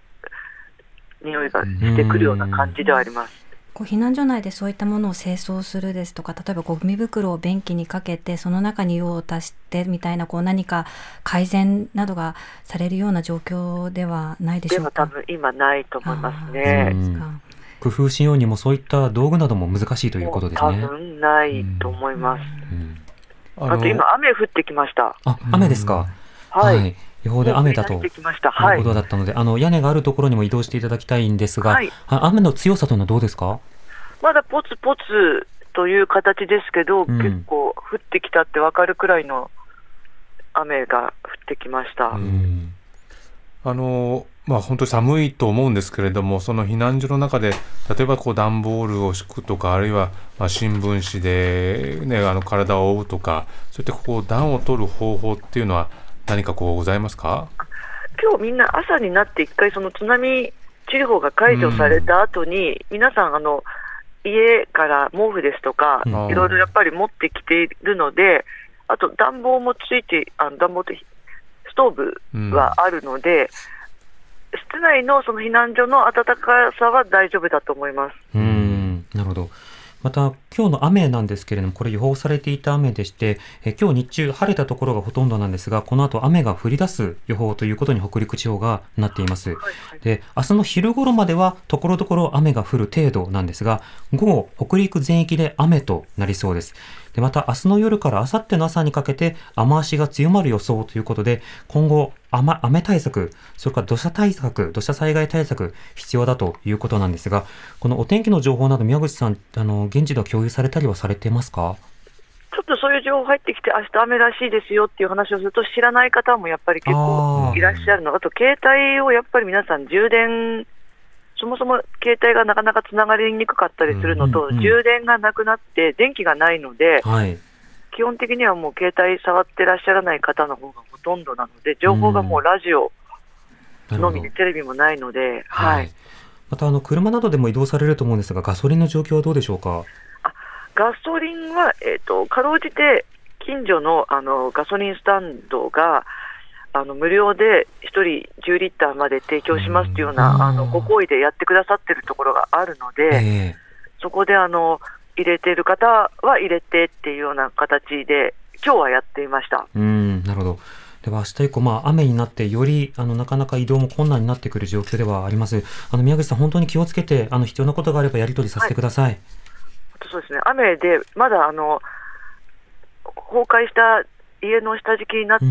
うん、あの見つけられてない方たちって結構いらっしゃって、友達の父親とかも、うん、はい、で雨が降ってくると余計にこの救出作業も困難だし、うん、大変だなと雨で思いました。そうですね、あの声が聞き取りづらかったり、本当に体力が奪われていってしまうと、あの時間が過ぎていくところもあります。あのこういったその救出に関する情報も今あの関連機関でこうやり取りして必要な情報が上がっているところなので、お待ちいただければと思います。はい、はい、宮口さん、ありがとうございました。はい、ありがとうございます。 ティービーエス パークルの宮口記者に伝えてもらいました。あの雨の状況というのは非常に心配ですね。うん、ね、本当に救助活動ななじゅうにじかんがタイムリミットということで、今懸命な救助活動行われていると思いますけれども、はい、二次災害の恐れもあの出てきますので、とにかく安全に複数の人であの救助に携わっていただければと思います。はい、またあのこういった時はあのさてさん、一般的にはその情報のまあ見分け方などについては注意喚起をするんですが、 そ, です、ね、そもそも情報が少ないという状況がこれ浮き彫りになってますね。うん、そうですね、まあ、本当にあの今お話を聞いてると、まあ、こうやって東京にいる人間とのこの情報の差というのがね、うん、なんか本当に昨日と今日であまりこう補充されてないというか、はい、そういう感覚というのは非常に覚えましたね。うん、スマートフォンなどについても、今日例えばあの実際富山を移動されていた時にタクシー、うん、あ移動していた時にですね、私が、はい、あのタクシーのそのドライバーさんに少しお話を聞いたんですが、えー、そのドライバーさんもやはりそのガラケーしか持っていないので、うん、そので同じくそのタクシー業界の方もガラケーの方が多かったりするので、うん、なのでいろんな情報はお客さんから教えてもらったんだっていう方もいらっしゃってですね、だからそういったスマートフォンなどのない環境、あるいはあのインターネットにつながりにくい、電波が届きにくい、うん、そうしていろんな環境の問題が激しいところほどより実は情報が必要だという、こういったギャップもありますよね。やはりこうラジオが頼りだという話ありましたけれども、うん、その地域の災害 エフエム ですとか、うん、そういったコミュニティ エフエム からその地域の情報が発信されている可能性もありますので、はい、積極的にねラジオなどで情報を取っていただければと思います。はい、では続いて、えー、地元で活動している方とつながっています。はい、続きまして同じ珠洲市で支援活動をするピースウィンズジャパンの看護師北川美月さんにお話を伺います。北川さんはロシアのウクライナ侵攻をめぐりモルドバなどでも支援をされていた方です。北川さん、よろしくお願いいたします。あ、こんばんは、よろしくお願いいたします。北川美月です。お願いします。お願いします。今北川さんは現地でどういった活動支援をされていらっしゃいますか？はい、えっと、そうですね、私たち発災した当日に現地の方に赴きまして、はい、今あの能登の珠洲市におります。はい、でまあ、早く到着しましたので、あの捜索救助っていうところからあの体調の悪い患者さんあのであったりだとか、あ怪我をされている方の手当とか診察診療っていうところもさせていただいております。うんうん、まあ、あとはちょっと結構もうニーズは流動的ですので、物資支援であったり、はい、あのいろんな 何, もう何かできることをとにかくやっていこうという気持ちでおります。うん、今ここまであのいろんな方にお話を聞いてると、やはり道路がこう隆起しててなかなかこう通りづらい道もあるなんて話を聞いてますけれども、まあ、現地に入るまでのその道、そういったものってのはどういった状況でした？あ、そうですね、あのかなりあの珠洲市の方も道が悪く、アクセスも非常に悪かったです。うん、で私たちもあの発災してすぐに車両で出発したんですけれども、あのなかなか道が通れず、今朝の能登、えー、能登空港の方に車両で到達したんですけれども、うんまあ、そこからはあのヘリコプターであのヘリで現場に入ったという状況です。うん、あのもう本当に様々足りないものがたくさんあると思うんですが、今現状こうどういったものが足りなくて、とりわけどういったものがこう必要とされているかというのはいかがでしょうか？えー、そうですね、もう本当にいろいろ足りてなくって、うん、というのもとにかく、まあ、アクセスが遮断されていますので、あの水であるとか食料であるとか、あとかなり冷え込みますので毛布とか暖房とかあの、まあ、断水であったり、電気はあの先ほど一部回復したんですけれども、うんまあ、とにかくいろんなものが足りていない状況で、ただ、まあ、あのこれは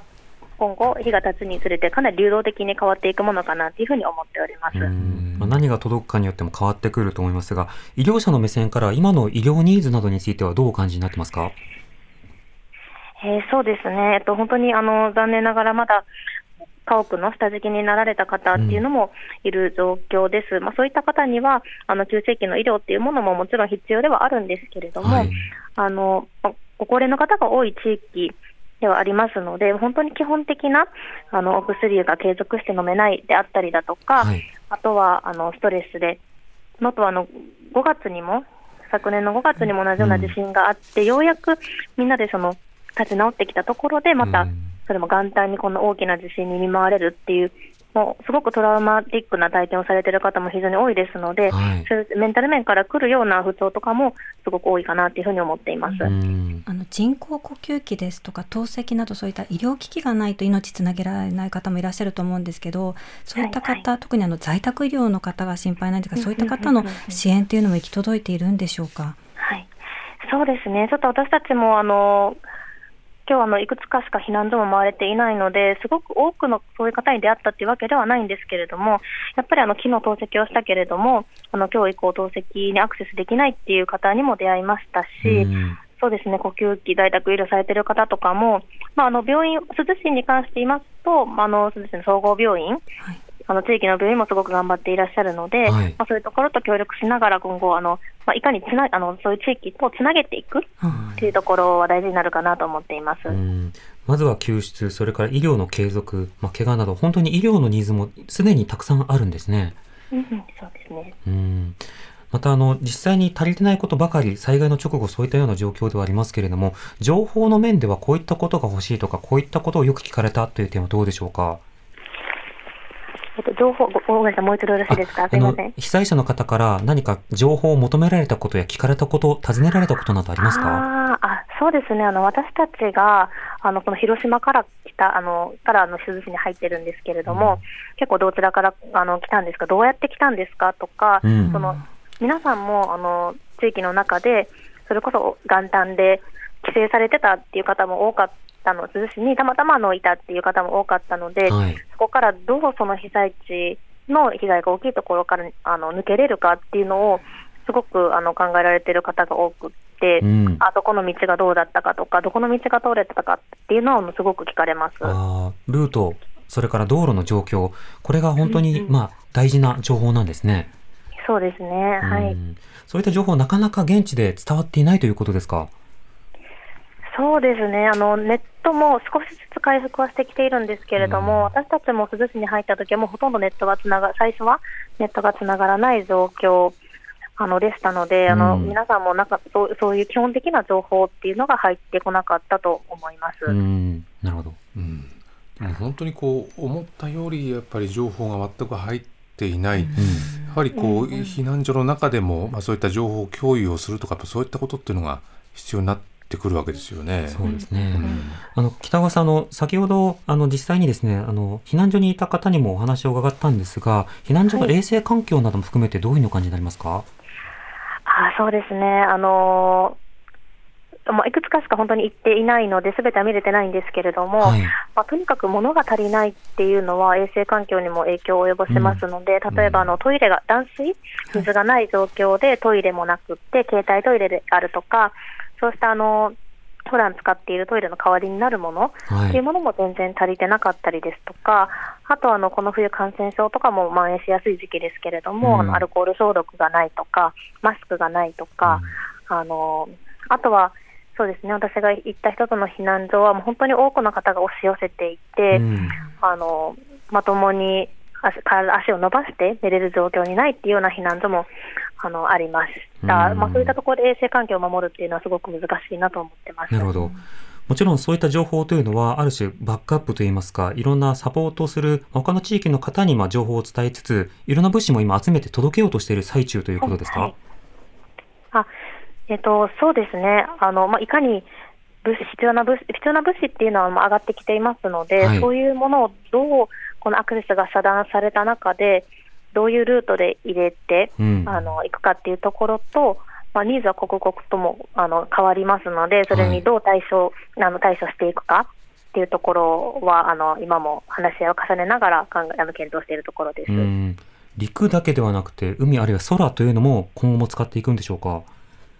あ、そうですね。あのヘリコプターはもううちも今にき動かしてあのありますし、はい、えっと、今まあ私たち災害あの災害に備えて、ね、船も整備しているところですので、うん、今後のまあ船も動かしていこうとしております。はい、あのピースインズジャパンさんはあのこれまであのウクライナ侵攻の支援であるとかあのいろいろなあの支援海外でも重ねてきた中でのこういった国内の支援が必要という状況、あのこれ災害支援の難しさなども含めて今いかがですか？あ、そうですね、まあ、でもあの、まあ、国内であろうと国外であろうとあの必要なところ、まあ、私たち の, そのピースインズという団体が本当に必要なところに必要なあの支援を届けるというあのことをモットーにしておりますので、うん、まあ、国内あの ど, どこでもまあ行くんですけれども、はい、まあ、やっぱり国内は国内の難しさがありますし、国外はまあ文化も言語も違ったりするまあ難しさも、うん、あのはい、どちらもあるかなと思います。うん、なるほど。他にもあのいろんな団体ありますが、こうした活動大事だなというふうに思った方はですね、その団体に対していろんなまあ寄付をまあメインとしたサポートについてもご検討いただければと思っております。北川さん、ありがとうございました。はい、すみません、ありがとうございました。はい、ピースウィンズジャパンの看護師北川美月さんにお話を伺いました。やはり情報の不足と、それから全部足りないというのが武田さん印象的でしたね。そうですね、やはりまあ衛生面と、そしてやっぱりやっぱり飲み物、そして食べ物、うん、本当に全て足りてないっていう状態がね、うん、本当に何人かの方に聞くと伝わってきますね。はい。そして今日は地震の情報とともにこちらの情報も交互に伝えなくてはいけません。羽田空港の日本航空機火災の、えー、ニュースの続報です。ニュースデスクの長田真さん、お願いします。はい、お伝えします。今日午後、羽田空港で北海道の新千歳発羽田行きの日本航空ごひゃくじゅうろくびんが海上保安庁の航空機と衝突して炎上しました。捜査関係者によりますと、海上保安庁の航空機に乗っていた乗員ろくにんのうちごにんが救出されましたが、死亡が確認されました。また機長も重傷を負っているということです。以上、ニュースデスクからお伝えしました。ニュースデスクの長田真さんでした。ありがとうございました。では続いて、今回の地震について ティービーエス テレビの福島崇史解説に伺います。福島さん、こんばんは。こんばんは、お願いします。よろしくお願いします。さて、今回の地震ですが、改めてどういった地震だったんでしょうか？はい、えー、まず最大震度ななを観測する、まあ、非常に強い揺れを伴う地震でした。はい、あの震度ななはご存知のように、震度階級というものがじゅうだんかいある中で最も強い揺れを示す数字ですね。うん、でかつ大津波警報が発表されました。はい、あのもう津波の心配はなくなりましたけれども、この震度ななを観測する地震というのは国内で今回ななかいめ、はい、一方で大津波警報が発表される地震というのは国内でろっかいめ、うーん、その両方を兼ね備える地震というのは、実はじゅうにねんまえの東日本大震災を引き起こした東北地方太平洋沖地震と今回の地震ふたつだけなんですね。はい、ですから、あのじゅうにねんまえの地震に比べれば規模もあの小さいんですけれども、それに、まあ、次ぐぐらいの実は規模の大きい、そして津波を伴う、これはとてつもなくあのそう簡単には起きないような地震だったということが言えると思います。うんうん、なるほど。あの昨日は金沢付近で私いたんですけれども、あの地震の速報と同時に、ほぼ同時にその津波に関する、まあ、警報というのも鳴り響きました。この速度や特徴などはどうなんでしょうか？あ、津波の情報の速度という意味ですか？すぐ、そうですね、あの揺れてすぐあの津波について注意してください、はい、という情報が出ました。はい、わかりました。あの一般的にはですね、地震を検知して、まずどこがどのくらい揺れたのかっていう震度に関する情報というのを気象庁が出します。はい、これがおおむね地震が発生してからいっぷんはんごに出るんですね。うん、でその後あの震源に関する情報、震源つまりそのその地震は一体どこで起きたのか、震源の深さはどのくらい深いのか浅いのか、そして地震の規模を示すマグニチュードがどのくらいか、はい、この情報が震度情報の後、さらにいっぷんからいっぷんはんごに出るんですね。うん、でこれに大体付随する形で津波のあるなし、津波がある場合は津波注意報なのか津波警報なのか大津波警報なのかっていうのが出ますので、はい、地震発生後からおおむねにふんはんからさんぷんごにはこの津波に関する情報が出ます。うん、はい、なのであのかなりスピーディーに今回も出たということは言えると思います。はい、うん、じゅっぷんもじゅうごふんも経たないと津波に関する情報が出ないなんていうことは基本的にはないんですね。はい、またあの災害という点でいうと、今回あの繰り返し繰り返し大きな揺れが現地を襲っています。こちらいかがでしょうか。はい、あの今日午後ろくじまでの最新の数字なんですけれども、はい、この能登地方で起きた地震に関連して、まあ、一連の地震活動と考えられる震度いち以上の地震がにひゃくじゅうはちかい発生しています。うーん、震度なながいっかい、はい、震度ご強がよんかい、震度ご弱がろっかい、まあ、震度よんもにじゅうさんかい。あの被災地にいらっしゃる方、おそらく気の休まる暇がないくらい体に感じる揺れを立て続けに感じているような状況です。うーん、なるほど。本当に休まらない状況が続いていたと思いますが、あの昨日にかいめの震度ななという情報が出て、まあ、即座にこう訂正もされたんですが、この点についてはどういった発表がされているんでしょうか。はい、あの原因についてはいまだに気象庁調査中ということで、はい、あのこれというはっきりした原因は出てませんけれども、うん、あのどうもですね、当初震度ななを観測する地震があったのが午後よじじゅっぷんぐらいになりましたけれども、はい、その時に出した震度の情報と全く同じものが出てしまったようですね。ですからおそらく人間系のミスでどこかのタイミングでそれを止められずに出てしまったというようなことがあったのかもしれません。うーん、なるほど。その情報がなぜそのままあの該当する地震が起きてないのに出てしまったのかというあたりはまだこれから調査が必要ですし、はい、じゃあ二度とこういう情報が出ないようになっているのかという点についても、あのその点も含めて気象庁はまだ調査しているのでという形なので、うん、はい、まあ、あの同じようなことが二度起こらないといいなとは思いつつ、うん、はい、まだそこまでははっきりした理由が気象庁側から示しからは示されてない状況です。なるほど、まあ、変わらず気象庁からの情報というのは重要性非常に高いものであることは間違いありません。そうした中、あの、はい、現地でラジオを聞いている方もいらっしゃると思います。あの今後どんな点に注意が必要でしょうか。はい、まず気象庁の呼びかけとしては、今後いっしゅうかんくらいは昨日最大震度ななを観測しましたけれども、これと同程度の強い揺れを伴うような地震に注意してほしいというふうに呼びかけています。はい、まあ、同程度と言いつつ震度ななというのはもうこれ以上ないぐらいの強烈な揺れですから、呼びかけとしてはもう本当にあの恐れるしかないというところなんですけれども、はい、それから今回は地震の規模が大きかったので、はい、今は津波の心配ひとまずなくなりましたけれども、またひとたび同じような規模の地震が同じような場所で起こった場合には、うん、またその津波の心配をしなければいけないような、はい、まあ、こういうケースも考えられると思いますね。うん、なるほど。特にここにさんにちの間は、まあ、一般的な事例から言うと、規模の大きな地震の後に立て続けにあのそれと同等の地震が起きる確率というのは高いですから、ここ数日間はやっぱり最も注意警戒をしなければいけないところだと思いますね。はい、それと、はい、気になるのが明日の天気なんですね。能登地方の天気予報を見ますと、明日明け方以降夜にかけて降水確率が はちじゅっパーセント なんですね。はい、ですから雨が降ることはまず間違いない。それから最高気温も、えー、予想ではじゅうどというふうに出てますから、はい、あのかなり日中も冷え込むことが予想されます。今あの電気も通じなくてなかなか暖を取ることさえできないような方が多くいらっしゃると思いますね。あのそういった中で雨も降る、あのさらに地震で地盤も緩んでますから、はい、雨が降って土砂災害のようなことにまたつながりかねないというあたり非常に心配してます。うん、あの余震でこう津波の恐れもあるということなんですけど、やはり日本海側、あの過去の災害ではあの地震からその津波到達まで時間が短いということがあり、あると思うんですが、そのあたりはいかがでしょうか。はい、あのおっしゃる通りですね。あの太平洋側と比べて日本海側はもう地図見てすぐに分かる通り、いわゆるその海の幅というのが狭いですよね。うん、ですから一旦日本海側で地震が起きると、まあ、あっという間に日本海側の陸地にやってきてしまう。でさらにはそれが反射して朝鮮半島やロシアの方へ行って大陸に反射されてまた日本に戻ってくる。これもそれほど時間かからずにやってくることが予想されるので、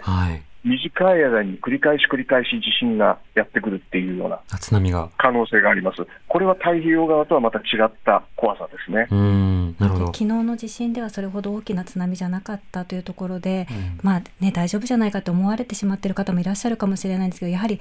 もう揺れたらすぐ高台へというところを徹底していただきたいですね。うん、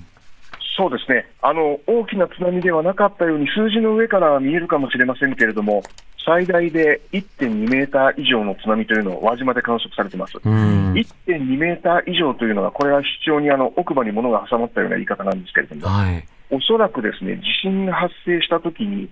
データの受信か送信に不具合、それから観測に不具合が生じて、少なくとも いってんに メーター以上の津波が来たことは間違いないんですけど、はい、それより高い津波が一体どのくらい来てたのかが、これ今のところわからないんですよ。だからひょっとするとあの大津波警報当初出ましたけれども、はい、大津波というのは高さにしてさんメーター以上のものを気象庁は言いますが、うん、ひょっとしたらあのかなり大きな津波が来てた可能性も私はあると思っています。うん、それらにこう引き続き警戒が必要なのと同時に、まあ、すぐさま行動してほしい場面では行動していただきたいですが、同時に情報疲れというのも必ずきます。こうした惨事のストレス、悲惨な情報に対するストレスについては福島さんいかがでしょうか。そうですね、あの情報が命を助けたり身を守るのに役立つという部分があるんですけれども、特に災害系の情報、防災系の情報というのは非常に重かったり、うん、それからあの悲しくなったりとかですね、あるいはあのもう前を向いていられないようなあの気持ちになるような場面あるかと思います、はい、あの大事な情報ではあるんですけれども、必ずいち早くこの情報に触れなきゃいけない、自分から取りに行かなきゃいけないっていうのは、過酷な状況にある中ではなかなか積極的になれないし辛いと思うので、うん、これはやっぱり無理をしないでくださいというふうに言うしかないと思います、うんうん、あのできるだけ情報は持っていた方が、アクセスした方がいいとは思いつつ、うん、その情報にアクセスしようとすることでかえってストレスが溜まってあのメンタルがやられるっていうのはやっぱり望ましいことではないように思いますので、はい、あの無理をしてまであの情報を取りに行かなくてもいいのではないかというふうに私自身は思っています。うん、もちろんラジオの情報なども含めて必要な時はあるかと思いますが、あのラジオなどをこうじーっと聞いてるとこう肩が丸くなっていったり、うん、こう首がコッとすくんだりして、あの体が凝っていくということなどもあったりするので、お気づいたっていうタイミングであれば少し伸びをするなど、体も気遣ってほしいですね。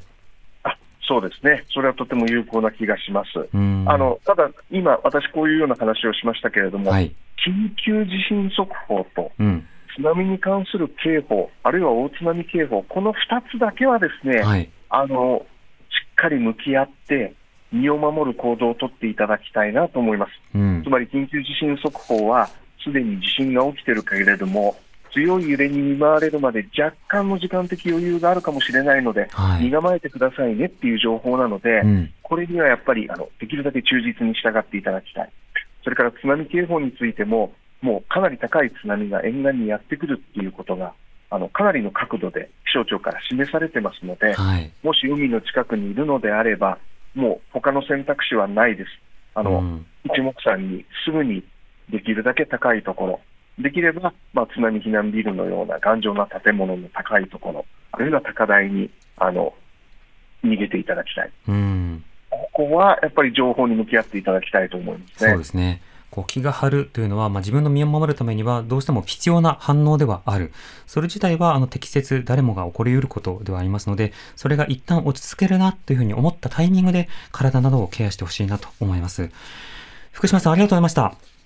ありがとうございました。ありがとうございました。 ティービーエス テレビの福島隆解説委員に伺いました。では続いて政府の動き、はい、聞いていきましょうか、えー、続いて政府の動きを見ていきます、えー、首相官邸からですね ティービーエス ラジオの澤田大記者です。澤田さん、よろしくお願いします。よろしくお願いします。政府の動きは今どういった状況になっておりますでしょうか。はい、政府はですね、今朝くじ過ぎからですね非常対策、えー、非常災害対策本部というものを設置しまして、その会合を行いました、えー、規模としては、えー、へいせいにじゅうはちねんにあった熊本地震と同規模の対応を行っています。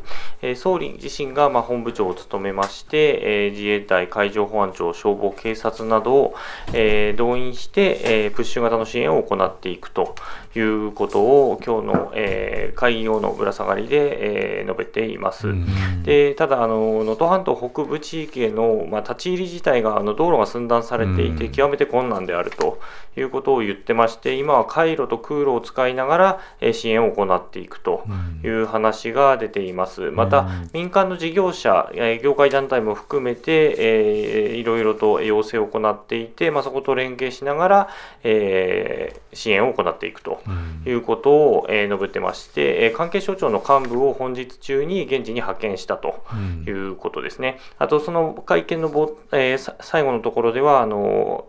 被害状況などについての悪質な虚偽情報が流れているので、それは決して許されるものではないので、厳に慎んでいただくようよろしくお願いしますというふうに述べました、うん、でその後ですね、えー、木原防衛大臣も会見を行いまして、はい、そちら午前の段階なんですけれども、現在せんにんの自衛隊員が、はいえー、現地で活動をしていると。また加えていちまんにん規模で今、えー隊員が全国で待機をしていて、えー、指示があり次第まあ動けるようになっていると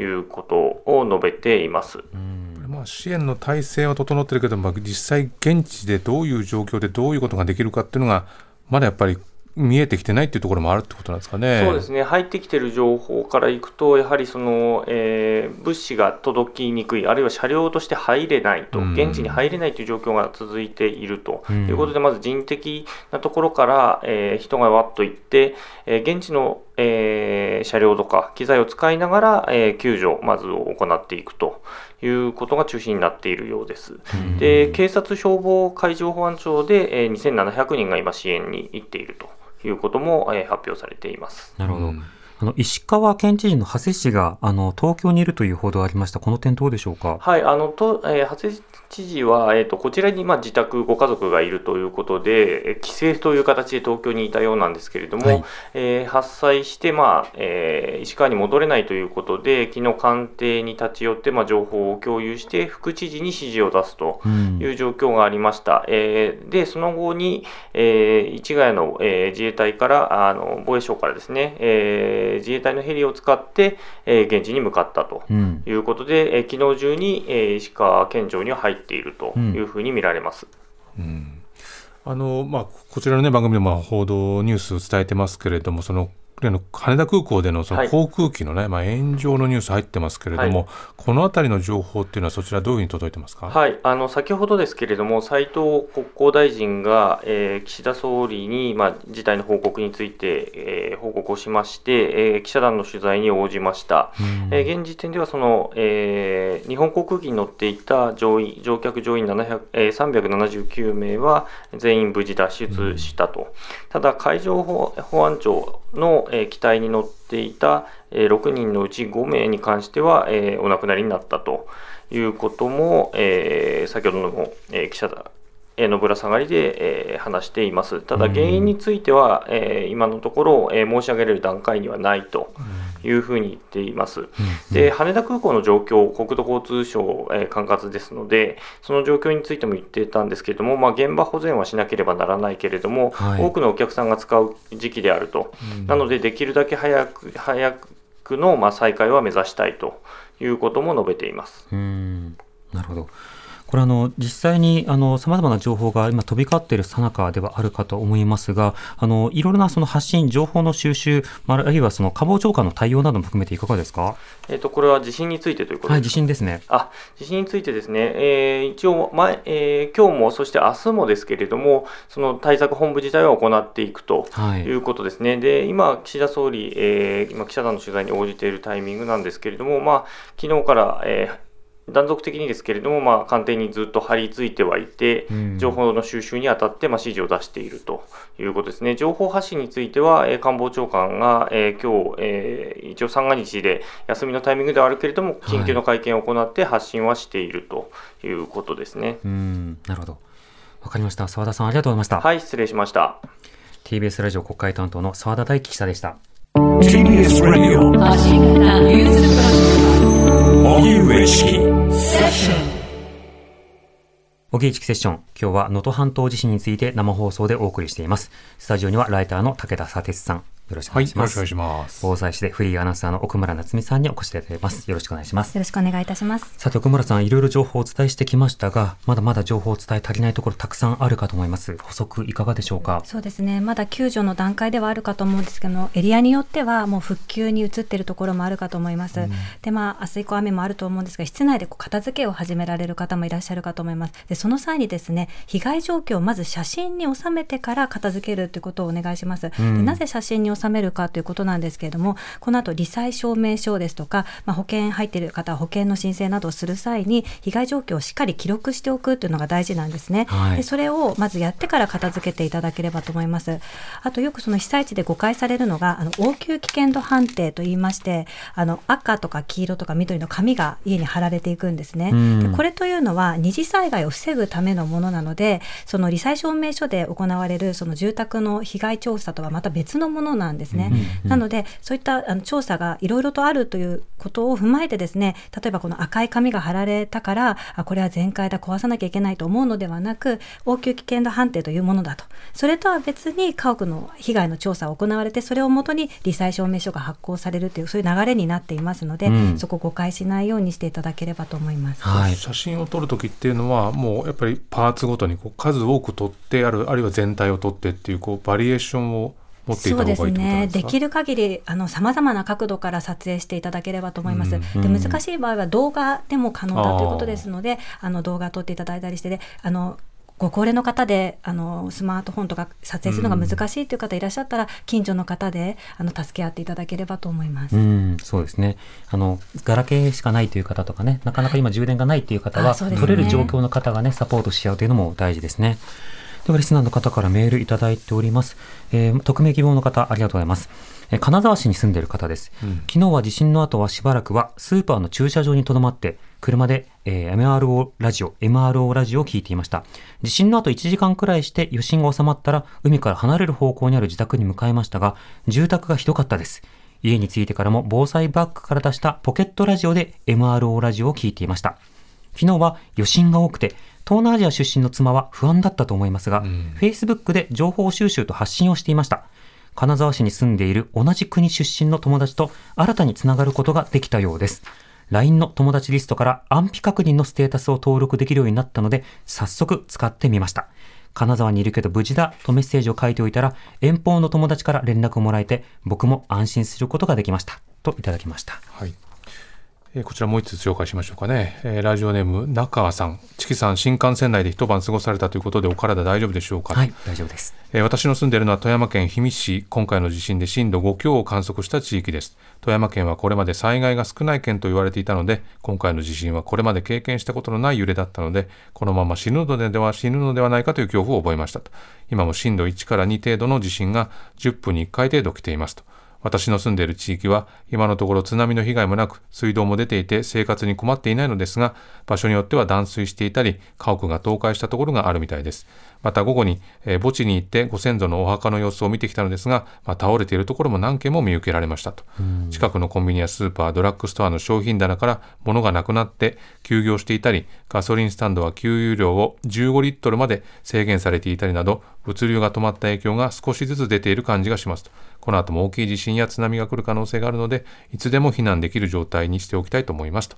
いうふうにいただきましたね。はい、あのいろいろ足りなくて不安になるタイミングではありますけれども、はい、あの重ねてお伝えしたいのは、今いろんな団体や行政が動いて現地に入り始めています、うん、でそこで何か足りないという情報があればすぐさま広報支援につながって、またさらにサポートとして物資などが届くという、まあ、こうしたタイミングにあるので、まずは今夜ご安全にお過ごしいただきながら、明日以降の支援をぜひお待ちいただきたいと思います。また救命活動も続いているので、そうしたことも知っていただきたいなと思います。こういったような情報をね、ラジオで繰り返し伝えるということも大事ですよね。うん、そうですね。せっかく生き残った命なので、その命をつなぐ災害関連死を生まないように、特にご高齢の方、既往症などがある方に声を掛け合って過ごしていただきたいです。うん、はい。佐々木さん、これからも ティービーエス ラジオなどでも伝えていきたいと思いますね。そうですね。随時伝えていきたいと思います。はい。それではここまでのお相手は荻上チキと武田佐哲と奥村夏美でした。ありがとうございました。どうもありがとうございました。ありがとうございました。